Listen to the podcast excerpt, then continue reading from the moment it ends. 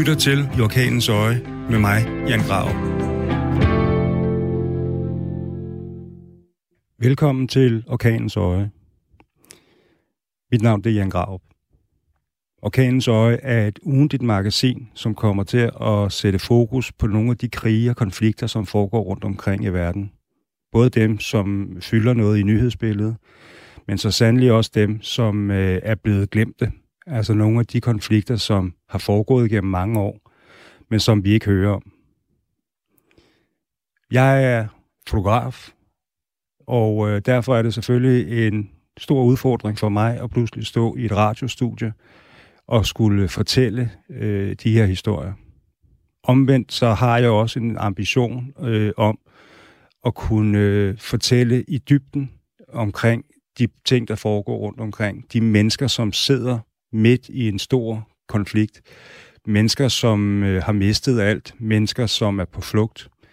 Men også tage fat i nogle af alle de danske øh, mennesker, som arbejder rundt omkring i verden. Altså det vil være pressefolk, det vil være nødhjælpsfolk, det vil være folk, som har en politisk agenda.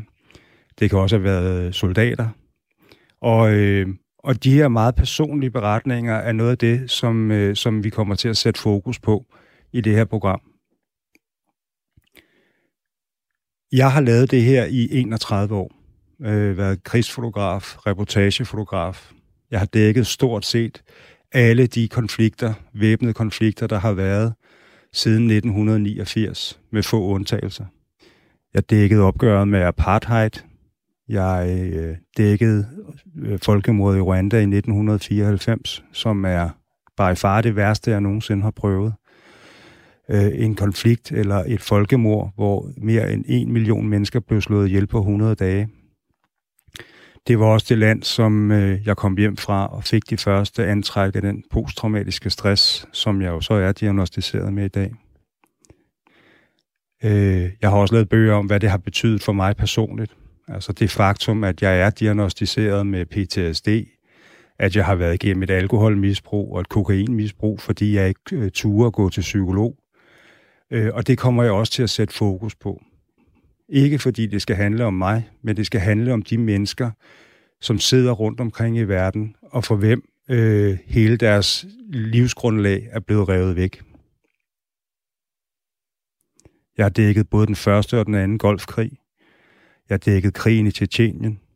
Jeg har dækket adskillige væbnede konflikter på det afrikanske kontinent. Jeg har dækket Mellemøsten. Øh, jeg har været embeddet 17 gange i Afghanistan med både de danske og britiske styrker, med de amerikanske styrker i Koringaldalen. Jeg har været med de tyske soldater i Faizabad og med de franske soldater i Kabul. Øh, så jeg, øh, jeg har været med alle de steder, hvor det har gjort rigtig, rigtig ondt. Og det er i virkeligheden nogle af de historier, jeg vil dykke tilbage ned i. Altså, jeg vil returnere til mange af de her steder undervejs i den her programserie. Øh, jeg kommer til at interviewe mennesker, som sidder midt i konflikterne. Jeg kommer til at snakke med mennesker, som har en, en dyb viden omkring, hvad det er, der rører sig de her steder i dag, og hvad det er for nogle udfordringer, man står overfor. Senere i dag øh, har jeg besøg af Niklas Arup fra Dansk Flygtningehjælp, som kommer til at fortælle om øh, glemte konflikter. Han kommer til at fortælle om hans eget arbejde og gå i dybden med, med øh, hvad det er for nogle øh, indsatsområder, de sætter ind overfor. Øh, og også, hvordan de gebærder sig, når de er i en krigszone. Derudover så er det også vigtigt for mig, at det bliver nogle personlige beretninger. Altså prøve at fortælle den store historie, men med et nærvær, hvor det er civile, der fortæller om de udfordringer, de har i hverdagen, om deres ambitioner, om ambitionen i virkeligheden er at flygte til, til øh, Vesten, øh, fordi det er ikke min oplevelse. Øh, langt størstedelen af de flygtninge, jeg møder, vil allerhelst bare gerne hjem. Og der snakker vi altså langt over 90 procent. Jeg møder også mennesker rundt omkring i verden, som, øh, som har en fantastisk evne til at bevare deres øh, øh, værdighed. Altså mennesker, der kæmper for at opretholde livet øh, i de her områder, hvor de nu øh, er flygtet til. Og de historier vil jeg også prøve at sætte fokus på. De personlige beretninger er noget af det, som fylder aller, aller mest for mig. Altså de her mennesker, som jeg møder, som lukker mig ind i deres liv, når livet gør aller, aller mest ondt. Det er, øh, det respekterer jeg, eller har en meget, meget stor respekt for, at folk i virkeligheden giver mig den mulighed. Fordi at det er ikke at tage for givet, at når mennesker er på flugt, eller har mistet en pårørende eller et barn, at man så også vil øh, lukke et menneske som mig ind og fortælle den historie. Og det har jeg tænkt mig at prøve at honorere ved netop at sætte nogle lyde på, øh, både på hvordan en krig reelt lyder, og nogle stemmer på de her mennesker. Jeg ved ikke, hvor øh, at det her program det ender hen. Jeg ved, at der er mange planer. Jeg ved, at der er mange projekter fremadrettet. Jeg kender kun mine egne rejseplaner få måneder frem i tiden. Og en masse af de her programmer kommer til at blive sendt ude fra verden. Det er også min ambition, at jeg vil prøve at snakke med nogle af de mennesker, som øh, på daglig basis øh, arbejder derude. Altså danskere, som er øh, udsendt for organisationer, danskere, som arbejder med humanitært arbejde, læger, øh, nødhjælpsarbejdere, organisationer, folk, der arbejder med psykosociale projekter i øh, krigszoner, hvilket er noget, der ligger mig meget nært. Jeg har også en ambition om, at øh, I skal høre, hvordan krig lyder. Fordi øh, det er ofte krigens lyde, som er det aller, allermest skræmmende. Og, og de lyde kan være både stillhed, det kan være meget larmende, øh, meget voldsomme begivenheder. Og jeg tror på, at vi kan være med til at give øh, det her, de her meget, meget store konflikter et nærvær ved at fortælle de nære og pri- private og personlige historier, øh, og dermed give et større billede af, hvad det er, der reelt rører sig rundt omkring i verden. Mange af de mennesker, som jeg møder, er jo mennesker, som vi kun kender fra overfladiske nyheder. Det er mennesker uden et ansigt og uden en stemme. Og det er min idé, at jeg skal give dem den stemme, og at vi skal kunne sætte ansigt på dem. Giv et indblik i, hvordan det vil være, eller hvordan det føles at overleve midt i en krig. Hvordan det føles at overleve. Hvordan det føles at gå igennem en stor sorg. Også følelsen af at komme ud på den anden side og i sikkerhed. Med andre ord, prøve at give et så nuanceret billede af menneskers liv, når de lever i en krigszone, i stedet for den hurtige, overfladiske nyhed, hvor de bliver tørre tal på et stykke papir i en lang, øh, lang række af casualties for en given konflikt eller mennesker på flugt.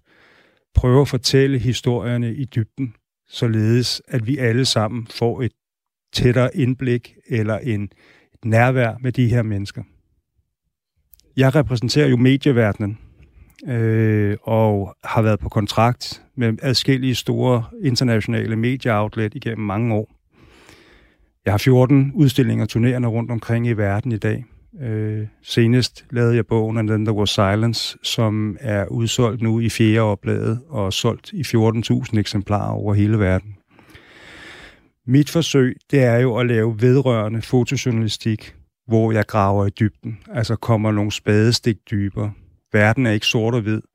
Den er fyldt af gråtoner, og der er mange øh, forklaringer, som ligger bag nogle af de historier, som vi oplever i medierne, som værende meget, meget hurtige øh, historier. Og det bringer mig i virkeligheden til et ord, som jeg, øh, som jeg overhovedet ikke bryder mig om, men som er en del af vores jargon, nemlig det, at en konflikt kan være sexet. Og hvad er en sexet konflikt? En sexet konflikt, det er en af de konflikter, som pludselig popper op, som er på forsiden af alle landets aviser, som ligger først i sendefladen på TV-avisen, eller optager os øh, i radioaviser. Øh, og lige så hurtigt som de kommer, lige så hurtigt forsvinder de igen. Konflikten i det nordlige Syrien, i Rojava, var sexet i 14 dage. Så forsvandt den for mediedækningen. Men krigen i Rojava er ikke slut. Der er daglige angreb. Der er over 160.000 mennesker på flugt.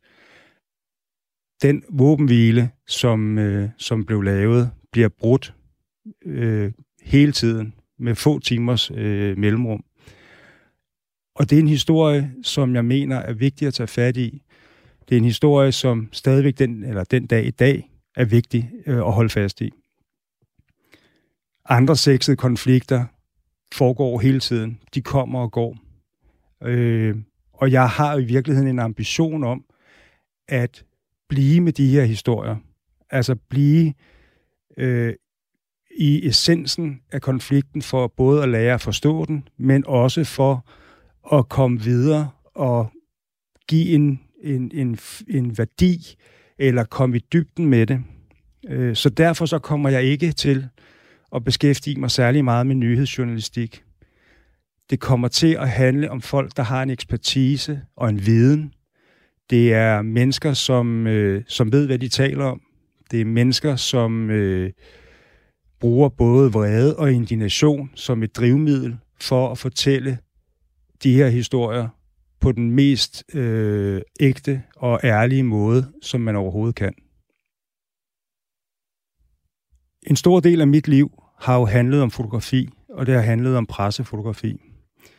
Og jeg føler, at jeg i virkeligheden er gået fra at være en meget ung mand, en ung fotograf, som rejste rundt øh, relativt ureflekteret øh, igennem de her mange krigszoner.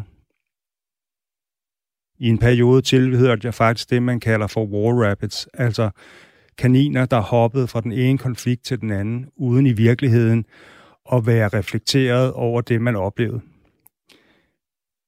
Jeg føler også, at jeg er gået hen og blevet et menneske og en fotograf, som er meget mere reflekteret i mit arbejde. Altså det vil sige, at jeg også begyndt øh, at komme ind i nogle meget mere antropologiske studier. Eksempelvis, hvad er tilgivelse for en størrelse? Hvad er ondskab for en størrelse? Og et af eksemplerne på det er for eksempel folkemordet i Rwanda i 1994, øh, som jeg dækkede. Øh, der følte jeg for første gang, jeg stod ansigt til ansigt med en regulær ondskab. Senest i år, i april måned, var jeg tilbage i forbindelse med 25-året for folkedrabet. Og den historie, som i virkeligheden er den aller, aller vigtigste for mig at sætte på agendaen derfra, den handler om tilgivelse. Altså det at møde mennesker, som har været igennem, gået igennem de mest forfærdelige oplevelser, som har været eksponeret for deres overfældsmænd. Altså man har haft situationer, hvor bødler og ofre har mødt hinanden, øh, alt sammen bygget op omkring Nelson Mandela og Desmond Tutus tilgivelsesproces. Bødlerne har bedt om tilgivelse, offrene har givet dem, og på den måde har landet faktisk formået at rejse sig på 25 år. Tilgivelse er en mærkelig størrelse. Øh, jeg har ikke selv været i stand til at kunne tilgive øh, det, som jeg oplevede i Rwanda. Og for mig er det en øjenåbner øh, at komme tilbage til et land og sidde og snakke med en mand som Simon. Simon øh, mistede sin kone og sine tvillingesønner under folkedrabet. Han er kommet videre i sit liv. Han har tilgivet hans overfaldsmænd. Og øh, jeg fandt mig selv sidde i Murambi med ham her i april måned i år og fortælle ham, at jeg kunne ikke tilgive, øh, at jeg stadigvæk har en masse ar på sjælen, at jeg har en masse vrede over for de lande, som lukkede øjnene over for det, der skete. Øh, og også de europæiske lande, som faktisk den dag i dag beskytter mordere, som øh, var aktive øh, under folkedrabet, og mange af dem var faktisk også med som hovedarkitekter bag det. Og så lagde Simon sine hænder, eller sin hånd på min skulder, og så siger han til mig, Jan, hvis ikke du kan tilgive, så kan du slå ihjel. Og pludselig sidder jeg og føler mig beriget som menneske et sted, og hvor jeg i virkeligheden også bliver lidt flov over, at jeg sidder med de her meget, meget voldsomme følelser, samtidig med, at dem, der i virkeligheden, i hvert fald i min optik, burde sidde med de følelser, de er kommet videre. De har tegnet en streg i sandet, har rejst sig som nation. Og Rwanda er i dag et af de mest velfungerende lande på det afrikanske kontinent. Det bliver kaldt Afrikas svar på Singapore. Første land i verden, som har lavet et 100% forbud mod plastikposer.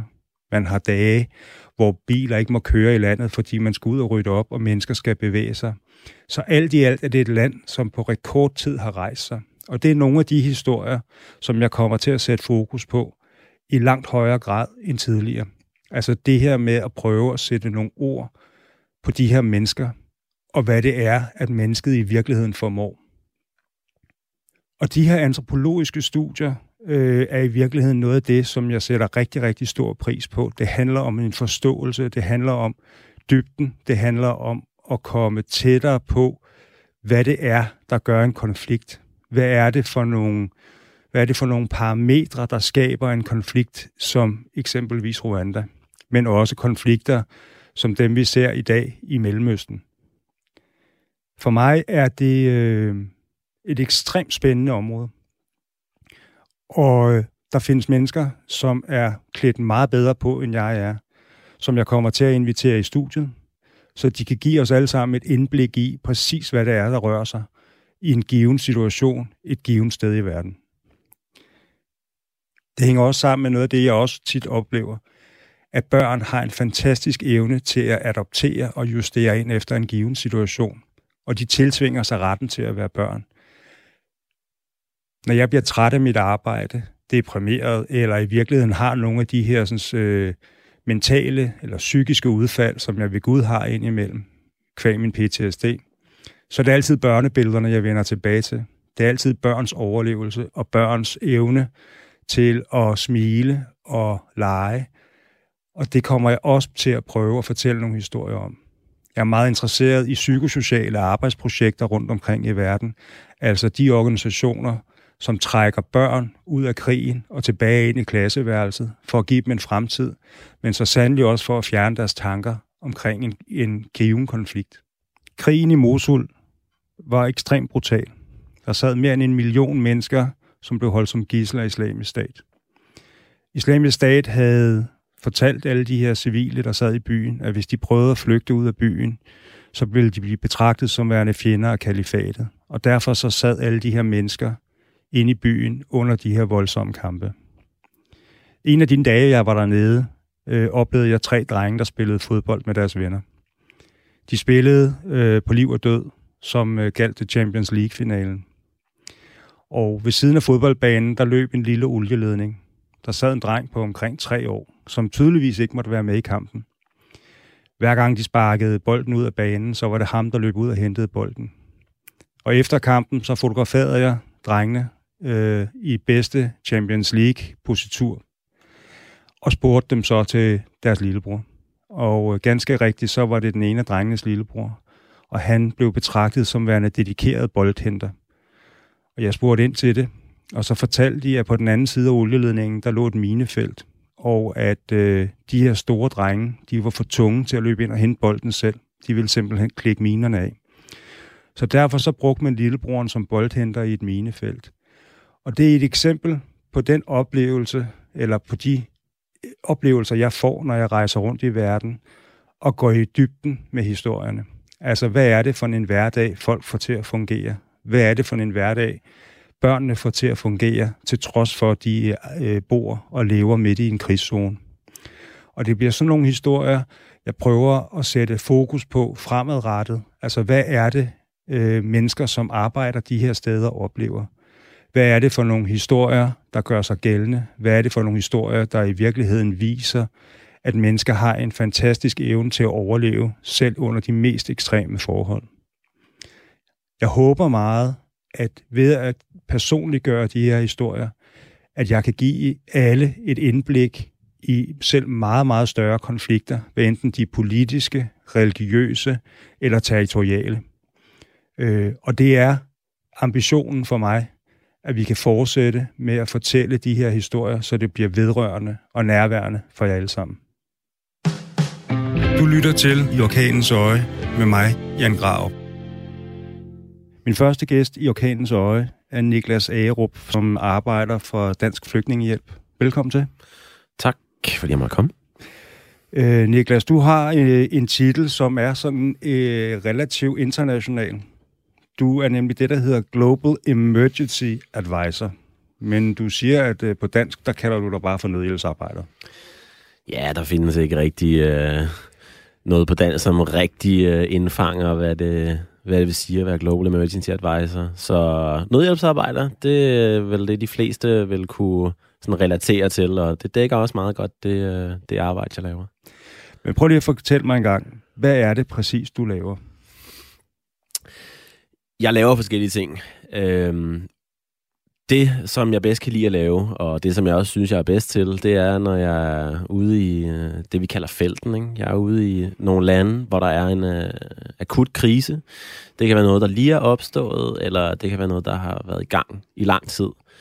Og det kan både være i lande, hvor dansk flygtningehjælp allerede er, men det kan også være i lande, hvor at vi ikke er, men hvor der er sket et eller andet, som gør, at vi gerne vil ud og se, om vi potentielt kan gøre noget i forhold til at hjælpe de mennesker, der har nogle humanitære behov. Mm. Og øhm, det er at rejse rundt i nogle af de øh, sådan cirka 40 lande, hvor dansk flygtningehjælp er til stede, og øhm, være med til at sørge for, at vi laver nogle af de ting, der giver mest mening, så hurtigt som muligt, når der er sket noget akut, ikke? og når der er livreddende behov. Så er jeg med i en enhed, som sådan har et, et særligt mandat og nogle særlige øh, kompetencer i forhold til at gå ud og skrue nogle programmer sammen, nogle nødhjælpsprogrammer sammen, som, som giver mening, og så få det til at ske, få hyret folkene og få, øh, få kapacitetsopbygget og få talt med de lokale myndigheder og sådan noget, og få det til at ske. Det er en del af det, og det er det er meget meningsfuldt. Øhm, så er noget andet, som også er meningsfuldt. Øh, det handler sådan mere om øh, at skabe en ramme omkring nødhjælpsarbejde i øh, dansk flygtningehjælp, men også på global plan. Og det er dels i forhold til at um, lave det, vi kalder policy, altså lave alle mulige retningslinjer og politikker om, hvordan dansk flygtningehjælp gerne vil gøre tingene inden for nødhjælpsområdet. Der sidder jeg og skriver kal på, på meget af det sammen med nogle af mine kollegaer så har vi en rolle i forhold til nogle sådan globale fora, hvor, at, øh, hvor man diskuterer, hvordan man kan gøre nødhjælp bedre inden for forskellige sektorer, men også sådan mere overordnet. Øhm, så det vil sige, det, det er sådan de to sådan overordnede ting, mit arbejde består i. Øh, jeg er jo meget interesseret i konflikter, som er blevet glemt af medierne. Mm. Øh, jeg kommer jo fra en verden, hvor vi repræsenterer øh, diverse medier rundt omkring, Øh, og øh, vi, har jo, vi arbejder jo med et begreb, der hedder sexede konflikter. Mm. Altså det vil sige, at en konflikt er sexet i måske 14 dage eller 3 uger, alt efter historiens omfang. Mm. Øh, det kunne være det nordlige Irak, øh, altså Kurdistan og Rojava i dag, hvor at alle medier pludselig er meget interesserede i det, og og så går der et par uger, og så hører man ikke mere om det i medierne overhovedet. Det betyder jo ikke, at kampen er stoppet, eller der ikke er 160.000 mennesker på flugt, eller at øh, folk i, i det her område er udsat for massive overgreb. Øh, men jeg er meget interesseret i de her sådan, glemte konflikter, altså konflikter, som har eksisteret igennem mange år, øh, som stadigvæk er enormt vigtige, som stadigvæk sender mange, mange tusind mennesker på flugt. Øh, måske er der, er der øh, overgreb, øh, det kan være tortur, det kan være alle mulige forskellige ting. Og, og jeg har jo lagt et fokus øh, i mit arbejde, som handler meget om at prøve at vække de her historier til live igen, eller i hvert fald fortælle, at de foregår. Måske i virkeligheden også komme med nogle løsningsforslag til, øh, hvordan kan det være, at vi ikke har grebet ind? Hvordan kan det være, at vi ikke har stoppet den her katastrofe? Måske netop set i lyset af, at at der er i tusindvis af mennesker, der flygter over Middelhavet hvert eneste år, og altså, der hele tiden bliver sendt folk på flugt. Og tusindvis, der dør på Middelhavet hver Og tusindvis, der dør på Middelhavet hver eneste år. Så det er også derfor, øh, jeg i virkeligheden godt kunne tænke mig at spørge dig, om du kunne give mig et eksempel på det, man vil kalde for en glemt konflikt. Altså en konflikt, der har foregået igennem en årrække, øh, mm. som, og som konstant producerer både nye flygtninge, men hvor at folk også bliver udsat for de her overgreb, og hvor det i virkeligheden er vigtigt at råbe om omkring de her mennesker. Ja, den centralafrikanske republik er et rigtig godt eksempel, og den demokratiske republik Kongo, som ligger lige ved siden af, er også et godt eksempel, og der er mange andre. Jeg vil lige knytte en sådan definitorisk kommentar til, fordi Glemte konflikter øh, er selvfølgelig et, et dagligdags begreb, men det har også en definition sådan inden for den humanitære verden. Og en ting, vi kigger på, det er det her med medieopmærksomheden, som du selv nævner. Så kigger vi også på den politiske opmærksomhed. Dels i forhold til den politiske vilje, i forhold til at adressere nogle af de ting, der gør, at der er en krise eller konflikt i det hele taget. Også i forhold til den villighed, der er til at give penge til det humanitære respons i den glemte krise. Så det er ligesom de tre parametre, man måler på, øh, når man skal se, om noget er en glemt krise. Og øh, den centralafrikanske republik og den demokratiske republik Kongo, det er begge to lande, hvor jeg har arbejdet i, i længere perioder. Øhm, og man kan sige, dels i forhold til medieopmærksomheden, øh, der er der nogle indekser, man kan kigge på, hvor meget, øh, hvor meget det bliver nævnt, og der kan vi se, at de ligger meget lavt. Og så inden for, for mit sådan, arbejdsområde, der kan jeg jo se, at, at det er nogle konflikter, hvor der måske ikke er så stor politisk interesse i rent faktisk at gå ind og gøre nogle af de ting, som kunne gøre konflikten måske kunne gå ind i en anden fase. Noget freds, øh, fredsaftaler, noget øh, stabilisering osv. Det er der mange af de her glemte konflikter, hvor den vilje ikke er der. Der er måske ikke strategisk interesse, eller der kan være nogle andre grunde til det. Og så er der det her med, med pengene, altså pengene til at lave humanitært arbejde, som er en forudsætning for, at sådan nogen som Dansk Flygtningehjælp kan gå ud og lave sådan det her livreddende arbejde, som, som vi kalder humanitært arbejde. Ikke? Nu er jeg jo meget, øh, nu er jeg glad for, at du nævner den centralafrikanske republik, fordi der rejser jeg jo faktisk ned øh, i den her uge. Øh, og næste program, vi sender af Orkanens Øje, kommer til at foregå fra Bangui i Centralafrika. Så kan du ikke hjælpe med at klemme mig på, Altså nu har jeg jo været der mange gange. Jeg har arbejdet både med, med vandprojekter, jeg har arbejdet med projekter, som har handlet om børnedødelighed under fem år. Jeg har været der i konflikten i 2014, hvor hele landet var i nærmest i, i sådan et mini øh, folkedrab, øh, orkestreret lidt på samme måde, som det skete i Rwanda i 94. Slet ikke med de samme dødstal forstås, men igen en, en by, som var i total kaos, og, hvor alt var inferno. Men hvad er den konkrete situation i den centralafrikanske republik i dag? Ja, altså, jeg har, jeg har været der flere gange, ligesom du selv har, og det resonerer. Det du fortæller, jeg var der i december 2013, øh, da det hele det eksploderede. Der var jeg på en flyver en uge efter, at, øh, at det skete, øh, og var der i øvrigt også i 12, og så har været der sidste gang i 16. Så skal man sige, det er det, jeg kan basere det på, og så selvfølgelig fra distancen har jeg fulgt med i, hvad der sker i Kar. Ikke? Øhm, hvis du nu aldrig havde været der før, så vil jeg nok sige til dig, at øh, Kar er mange ting. Selvom Kar er en glemt konflikt og en forfærdelig humanitær krise, og det er en aktiv konflikt, så er, så er der også en modstandsdygtighed blandt de lokale i Kar. De, øh, de er vant til at leve i et ustabilt land. I løbet af de sidste 30 år, og måske også mere, hvis man går ind og kigger historisk på det, jamen så øh, har det været sådan lidt op og ned i forhold til stabilitet i Kar, og det har en voldelig, øh, voldelig kolonihistorie, en voldelig øh, postkolonihistorie. Og på nuværende tidspunkt, så er der nogle forskellige grupperinger, som repræsenterer forskellige segmenter af befolkningen i den centralafrikanske republik, og som ligesom er i en, i en voldelig konflikt, hvor staten nok ikke er helt stærk nok til at gå ind og have den rolle, som en stat skal have i forhold til sikkerhed. Så der er ligesom det her tomrum i forhold til sikkerhed, som er noget helt grundlæggende i forhold til stabilitet, ikke? hvor du har de her grupper, som kan gå ind og udfylde det tomrum, og skabe, eller i hvert fald skabe en opfattelse af, at de arbejder for sikkerheden for et bestemt segment. Ikke?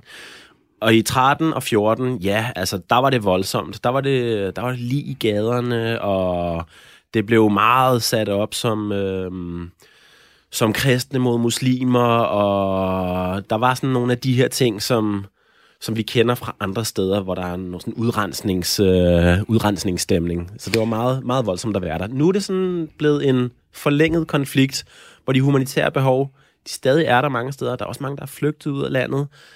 Der er de her sådan lommer af usikkerhed hele tiden, som kommer op forskellige steder i landet, hvor der er kampe, og hvor det kan være rigtig svært for humanitære at komme hen og hjælpe.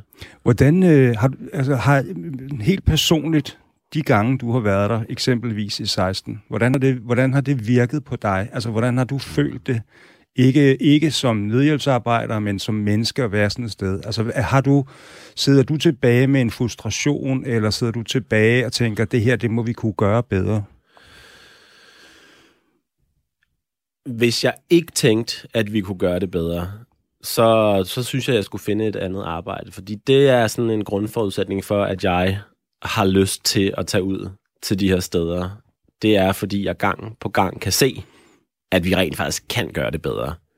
Det er skidesvært i mange situationer. Og der er mange gange, hvor vi smider rigtig mange penge i noget, og virkelig gør en langsigtet indsats for at stabilisere, for at styrke folks, øh, hvad skal man sige, adgang til de der sådan grundlæggende services, og så sker der et eller andet, som vi ikke har forudset, hvor det hele det brænder op, altså bogstaveligt talt, ikke? Fordi der så kommer en rebelgruppe, mm.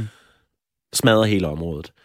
Og man siger, det, det er en del af det, altså vi kan komme ind, og vi kan gøre en forskel, men i en kontekst som kar, der har vi bare ikke en krystalkugle, hvor vi kan se, hvad der sker øh, næste gang. Men når jeg er der, så er det 100% fokus på at gøre den der forskel. Og så det er ikke sådan, at du sætter dig i flyveren på vej hjem og tænker, altså hvad fanden er det, jeg laver? Øh, det her, det er jo helt, øh, det er helt omsonst og op ad bakke. Vi får aldrig noget ud af det her. Du har simpelthen øh, hjerteblod i det og tror på, at man kan reelt gøre det her land, om ikke bæredygtigt sådan lige på, på første hånd, men så i hvert fald gøre, at det bliver under nogle tålelige forhold, hvor man kan være med til at opbygge en stabilitet?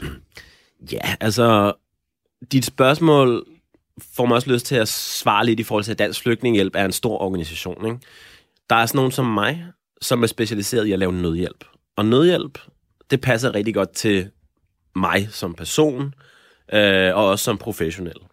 Det handler om grundlæggende rettigheder, grundlæggende værdighed, som jeg og også ret mange andre mennesker er blevet enige om, at det er noget, som, øh, som vi skal værne om som verdenssamfund. Ikke? Grundlæggende rettigheder. Retten til liv. Det er livreddende nødarbejde. Som sådan er der ikke noget politik indenover. Hvilket man nogle gange godt kan få indtrykket af, at der er udviklingsarbejde. Ikke? Der har du nogle donorstater, som går efter noget stabilitet og noget rule of law, og en måde at stabilisere og bygge et samfund op på, som vi synes er den rigtige. Ikke? Det er ikke så meget noget for mig. Men det har jeg også nogle kollegaer, der er rigtig gode til at arbejde med stabilitet, arbejde med at både på nationalt niveau, i et sted som Kar, men også sådan ned på samfundsniveau, hvor man kan arbejde med sådan social sammenhængskraft og sådan noget. Det synes jeg også giver rigtig god mening.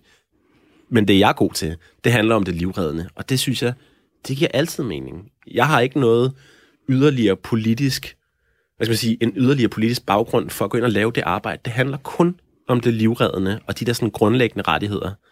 Så derfor, så når jeg sidder i flyveren på vej hjem, det eneste, jeg kan ærge mig over, det er måske, at vi ikke har gjort mere, men det giver så til gengæld også en motivation i forhold til at sætte ekstra meget ind på at gøre det mere. Ja. Nu, øh, jeg holder jo rigtig, rigtig mange foredrag rundt omkring i landet, øh, hvor jeg viser billeder fra, fra nogle af mine bøger, øh, senest for den bog, der hedder And Then There Was Silence, som jo er konfliktområder over hele verden. Øh, og en af de ting, som, som jeg ofte bliver spurgt om af folk, og det er virkelig noget af det, som jeg lægger meget stor vægt på, og også vil lægge vægt på i den her programserie, det handler jo om at prøve at, at give folk svar på nogle af de spørgsmål. Men en af de ting, jeg ofte oplever, det er jo en frustration øh, eller en desperation hos de mennesker, der kommer øh, til de her foredrag. De siger, hvad kan jeg gøre? eller jeg føler, at jeg bliver immun, fordi der er så mange konflikter hele tiden. Altså, du kan jo ikke åbne en avis eller kigge på et, et avis-website, uden at der er nævnt mange forskellige konflikter. Og oven i det, så er der alle de her glemte konflikter, vi snakker om. Forstår du den der sådan, øh, øh, frustration over, at, at man, man ved ikke, hvad, hvor man skal placere det henne? Altså netop fordi, at, at, at man løber hele tiden hovedet mod en mur, for der er så mange konflikter. Ja, det korte svar er ja.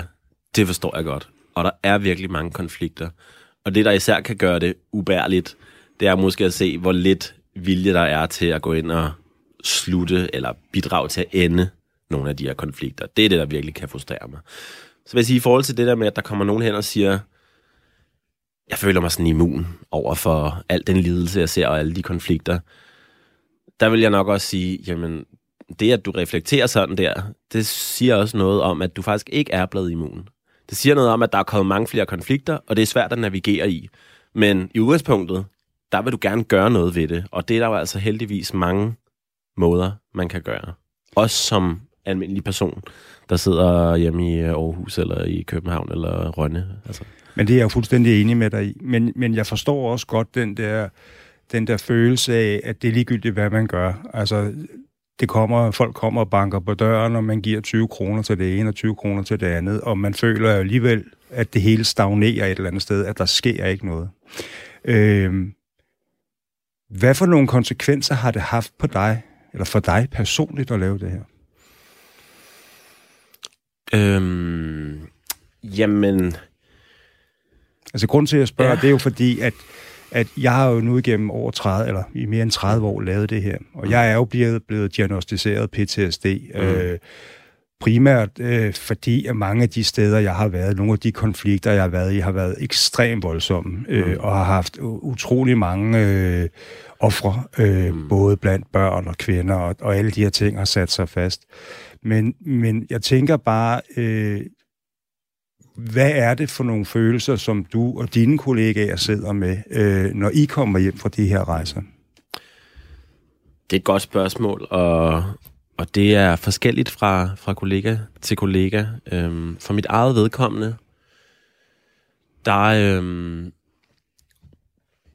har det blandt andet haft den betydning, at, at jeg synes, jeg har et meget sådan relativt forhold til problemer i en dansk kontekst. Så i forhold til et privatliv herhjemme, øh, altså, der kan jeg synes, at nogle af de dagligdags problemer, som jeg kan møde i familien, eller i vennekredsen, eller sådan, at, at jeg godt kan have lidt svært ved at sådan, hvad skal man sige, virkelig gå ind i dem.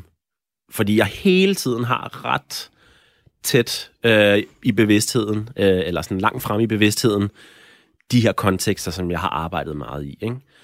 Øhm, og det, der også hører med til den historie, det er, at de kontekster der, hvor folk er oppe imod noget, som de fleste danskere slet ikke kan forestille sig, selvom de har set noget på fjernsynet, så er der sådan den her grundlæggende livsglæde og modstandsdygtighed i de her samfund mange steder, ikke? hvor jeg tænker, vi har det sgu godt. ja. altså, det bliver, det bliver sådan meget øh, klichéagtigt, ikke? men vi har det sgu godt, og man må gerne være ked af, at øh, det er hårdt at skulle aflevere børnene og smøre madpakker og sådan noget. Og alting, altså man kan ikke relativisere sig ud af følelser, altså det, det er jo en del af det, men jeg vil bare sige for mit eget vedkommende, der har det den effekt, at jeg, at jeg nok ikke går så meget ind i nogle af de hverdags problemer, som jeg møder på, på privat niveau. Altså, jeg går ind i dem, men jeg har svært med sådan rigtig nogle gange øh, at, øh, at gå ind på præmissen om, at det her det er et problem. ja, det, jeg kender det udmærket. Ja, og det kan øh, godt skabe nogle problemer i nogen sammenhæng. Eller ja. udfordringer, hvad man nu vil kalde det. Altså, jeg er jo en af de få forældre til fire i København, som aldrig har været på intranet, for eksempel. Fordi det magter jeg simpelthen ikke. øh, hvor skal du hen næste gang? Jamen, øh, jeg smutter til øh, Syrien på søndag. Og øh, det, øh, det er faktisk et, lidt af et lykketræf, hvis man kan sige det sådan, for øh, jeg fik mit visa før de, øh, de nuværende, den nuværende situation øh, opstod. Ikke? Og øh, på nuværende tidspunkt øh, er det ret svært for sådan nogen som mig at få et visa. Så på den måde er det lykketræf. Altså, det var egentlig meningen, at jeg skulle ned og arbejde med mine kollegaer i Syrien, hvor Dansk Flygtningehjælp har været i øh, lidt over 10 år. øh, skulle ned og arbejde med mine kollegaer i forhold til sådan general forberedelse til, hvordan vi kan udvide vores skal man sige, humanitære respons i Syrien. Også noget kapacitetsopbygning, hvor, at, øh, hvor at jeg vil arbejde med nogle forskellige kollegaer omkring, hvad det vil sige at lave sådan humanitært arbejde, når man er dansk flygtningehjælp. Fordi der er sådan lidt forskellige tilgang til det i forskellige organisationer. Så det skulle jeg være nede og, og fokusere på. Nu har vi selvfølgelig en lidt anden situation øh, i forhold til den nordøstlige Syrien, hvor Dansk Flygtningehjælp ikke er til stede, men hvor der jo har været en, øh, en militær aktion, og der er en konflikt nu her i det nordøstlige Syrien, som vi ikke har set tidligere. Det har været relativt stabilt. Øhm, og der er selvfølgelig noget fordrivelse, og der er nogle menneskerettighedsproblematikker, øh, som er meget øh, alvorlige det er der jo øvrigt også mange andre steder i Syrien. Men øh, jeg har så ændret sammen med mine kollegaer øh, hvad skal sige, objektivet for min mission i lyset af, hvad situationen er nu. Så vi skal ned og, altså skal ned og være sådan en central del i at operationsplanlægge i forhold til, hvordan kan vi komme til at gøre en forskel i det nordøstlige Syrien? Hvad vil det kræve? Hvad er vores kapacitet? Hvad kan andre gøre? Som, som, hvad skal man sige, som de selvfølgelig skal gøre, hvis de er bedre placeret til det end os. Hvor er det så, at vi har en, sådan, hvad skal man sige, en tilført værdi i forhold til de mennesker, som det hele handler om. De mennesker, der er på flugt, eller de mennesker, der ikke kan flygte, men som har nogle kæmpe store humanitære behov, fordi at de er blevet afskåret fra vand, øh, lægehjælp osv. osv. Ikke? Er det, øh, nu bliver det sådan en lille smule teknisk, mm. Øh, rejser I så ind øh, via Damaskus, altså på et, et officielt øh, Assad-visum, eller rejser I ind via Rojava? Når man er øh, sådan en anerkendt øh, organisation øh, i Syrien, øh, og er, hvad skal man sige, autoriseret af de syriske myndigheder til at arbejde i Syrien, så kan man ikke gøre begge dele. Øh, så enten så opererer du fra Damaskus, eller også så gør du det over grænsen. Og der, man sige, der har været et split i det humanitære samfund over de sidste syv år øh, cirka, hvor en stor gruppe har arbejdet fra Gaziantep i Tyrkiet ind over grænsen i det, vi kalder for cross-border operationer. Og så har der så været en gruppe, som, øh, som Dansk Flygtninghjælp er en del af, som har haft autorisation til at arbejde i Syrien før konflikten, og som, hvis vi gik i gang med at lave cross-border, det vil meget sandsynligt betyde, at vi ikke vil kunne have den øh, tilladelse til at arbejde øh, fra Damaskus. Så der har været en beslutning om, at vi arbejder for Damaskus, øh, og det betyder selvfølgelig også, at vi, øh, vi ikke rejser ind i Syrien øh, fra, fra Tyrkiet. Okay. Og så er I så også underlagt øh, de bestemmelser, som regimet jo kommer med. Jeg var der i december måned, også igennem Damaskus, og rejste derfra videre til Homs og til Aleppo. Mm. Men jeg havde jo hele tiden et tæppe eller en jernring omkring mig af, mm. af Assads folk, hvilket også betød, at min bevægelsesfrihed var meget stikket. Øh, og senest så var jeg i Rojava her i foråret, hvor jeg var nede og besøge Al-Roj og Al-Hol-lejrene, øh, og var faktisk ved at blive taget af Assads øh, hemmelige øh, styrker i Kashmir igennem en biljagt igennem byen. Så det kan være meget, meget problematisk at arbejde på den side af grænsen, og det, nu har jeg rigtig gode kollegaer, som, som er der lige nu, og som jo dagligt øh, overvåger og ser, hvordan den her våbenhvile bliver, bliver brudt øh, gang på gang fra tyrkisk side. Til gengæld så er Assads styrker jo kommet ind. Øh, det er jo, Syrien er jo et land, som, som på rigtig, rigtig mange måder står foran en kæmpe genopbygning. Øh, der sidder jo masser, millioner af syre rundt omkring øh, i Europa og i Tyrkiet, som jo alle sammen skal hjem. Øh, har I også missioner, som er med til at monitere, at når de her mennesker vender hjem, så bliver de ikke udsat for, et, for repressalier for, for regimet? Jeg tror, jeg, jeg skal først sige, at... Jeg, jeg er godt klar over, at... Jeg har ikke været i Syrien siden 2008, hvor det var irakiske flygtninge, som blev modtaget øh, i Syrien på grund af hvad skal man sige, konflikten eller krigen i Irak. Så det har ikke været et land, hvor jeg har beskæftiget mig ret meget med, hvad Dansk Flygtninghjælp laver. Øhm, der har været nogle andre skal man sige, prioritetslande, og i den forbindelse, Syrien er ikke en glemt konflikt øh, med reference til, Nej, det er nemlig lige præcis det. Der er nemlig masser af opmærksomhed, både på den ene og den anden front. Men øh, i forhold til monitoreringsarbejde, jeg tør ikke sige, om vi kommer til at gøre det i Syrien, men jeg kan sige, at vores overordnede politik er på linje med UNHCR som FN's øh, flygtningehøjkommissariat, som er, at en tilbagevenden til et område, enten det er Syrien eller andre steder, den skal være frivillig, og den skal være informeret. Okay?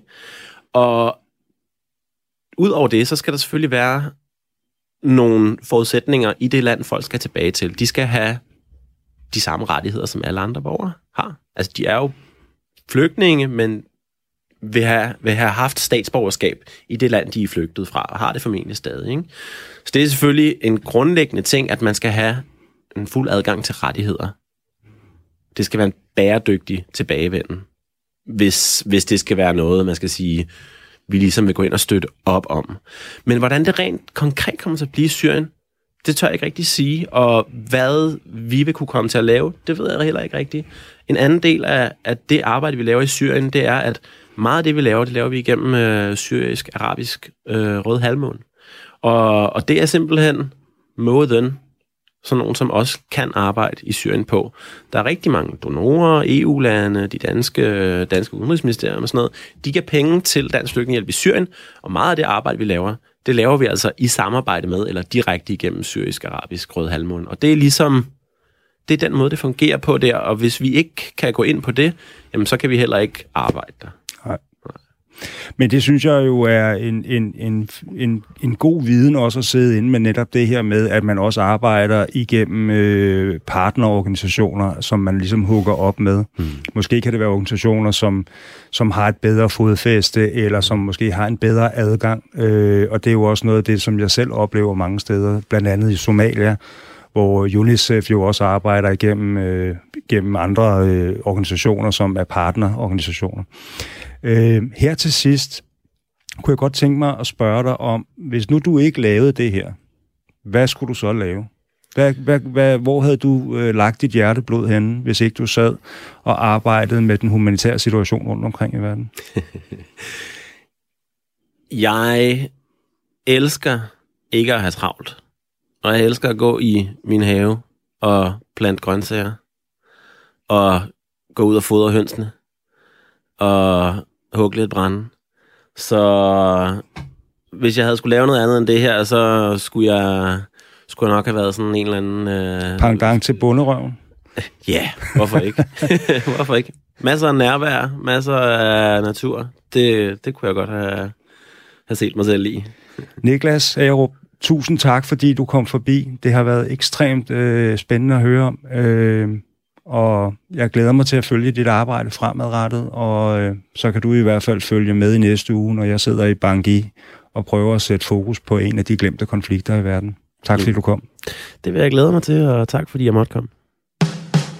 Du lytter til I Orkanens Øje med mig, Jan Grav. Det her program er ikke et program, som passer på jer.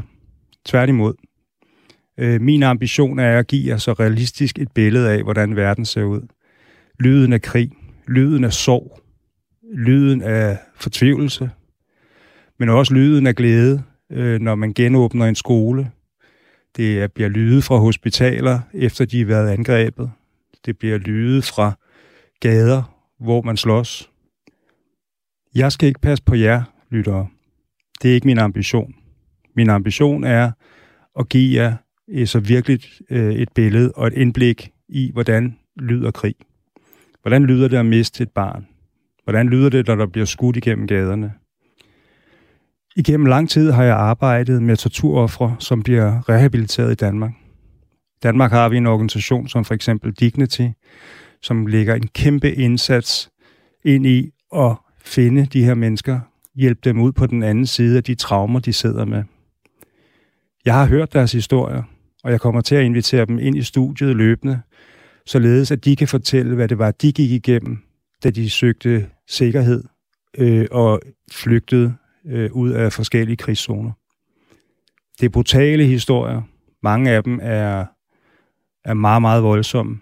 Øh, jeg har været meget øh, følelsesmæssigt berørt øh, i de situationer, hvor de har fortalt mig om, hvad de gik igennem. Og jeg har også ofte siddet undrende tilbage og tænkt på, hvordan man kommer ud på den anden side af det den rehabilitering har gjort, at de her mennesker er kommet videre. De har fået jobs. De har lært at tale dansk. Øh, og mange af dem har stadigvæk ambitionen om at vende hjem. Men samtidig er de også blevet hele mennesker igen. Og den historie er enormt fascinerende. Øh, og det er et moralsk øh, boost øh, for et menneske som mig at opleve, at man kan komme ud på den anden side af noget så traumatiserende. De tanker, jeg har gjort mig om programmet, handler meget om øh, indsigt. Øh, for mig at se, så øh, når jeg arbejder som fotograf, så øh, jeg ved jo godt, hvor jeg står henne politisk. Øh, men god fotojournalistik skal ikke besvare spørgsmål, det skal stille spørgsmål. Øh, folk er rigeligt i stand til selv øh, at danne sig deres egen mening øh, og reflektere over, hvor de selv står henne.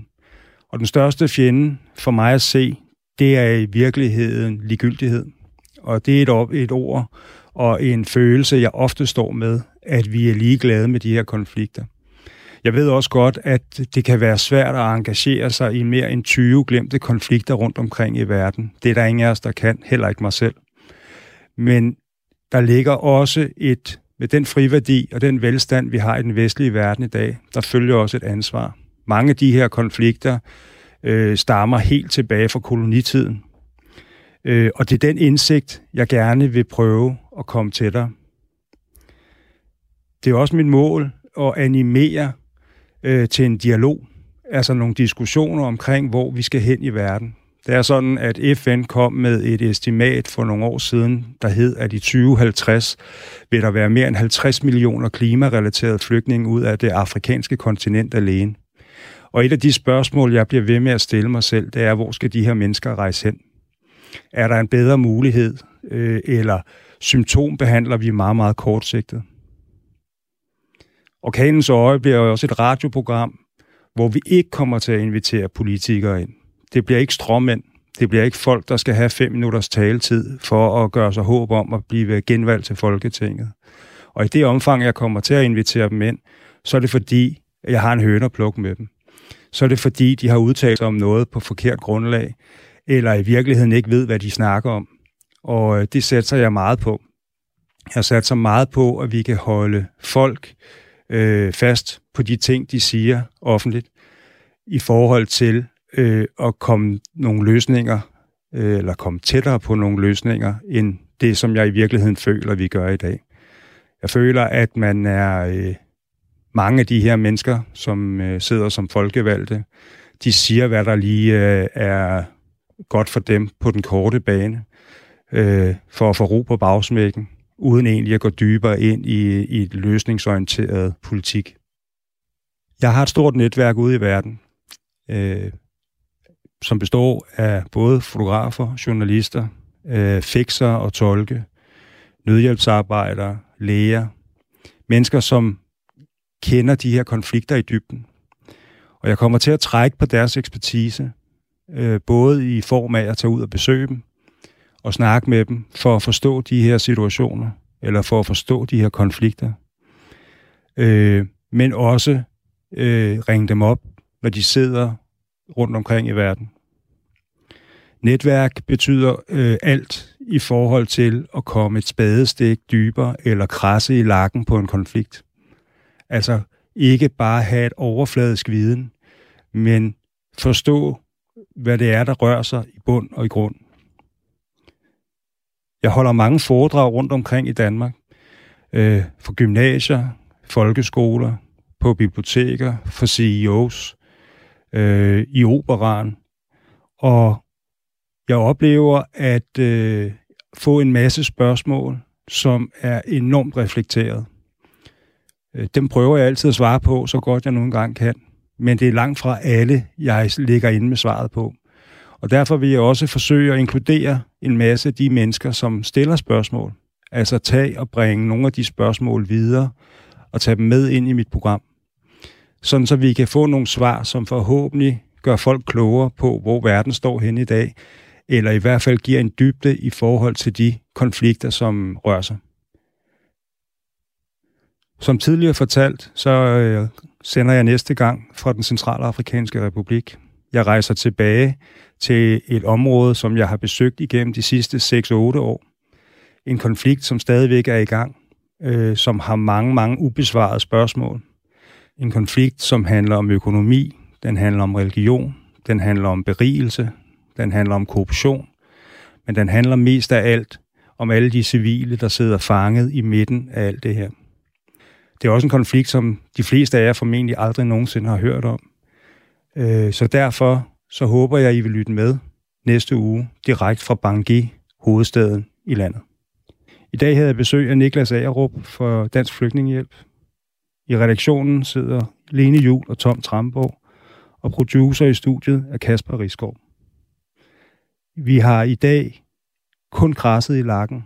Jeg glæder mig meget til, at vi i næste uge får sat det fokus, som i virkeligheden er hele øh, hjerteblodet og essensen af det her radioprogram.